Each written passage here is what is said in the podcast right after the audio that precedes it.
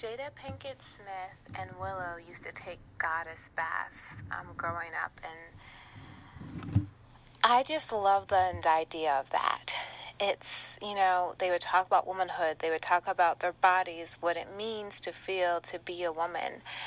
And my question to you is, how do you prepare yourself every single day?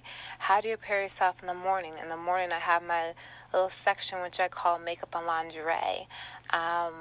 Even when things got crazy busy, maybe it was just splashing some cool water in my face and putting on some lipstick, which just took just a few seconds to do. But my question to you is, how do you prepare yourself to be the woman that you desire to be? I think of Queen Esther in the Bible and the stories of how she prepared her body and how they prepare their body for months for a man.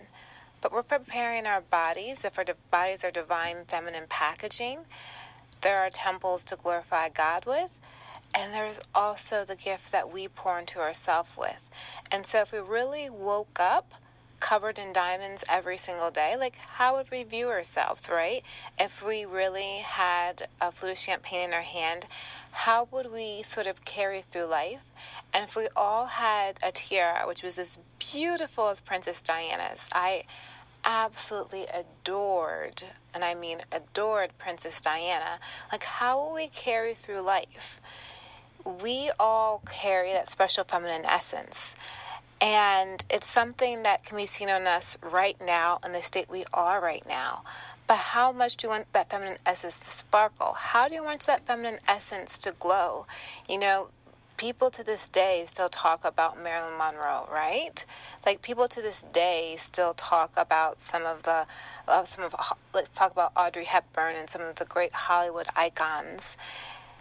And you're, in a way, you're your own icon. You're your own bombshell. I always used to call my clients, which I was training, my bombshells, because we're in our class of our own. And the thing is, we're already in that class, whether or not you realize it.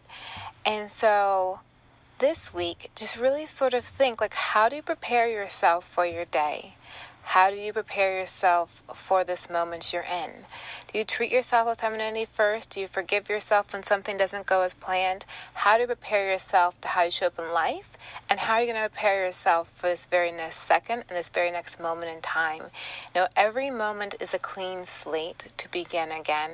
Every second is a clean second to begin again. And really, how do we dress our bodies? What is the lingerie that we put on? And how do we treat our mind?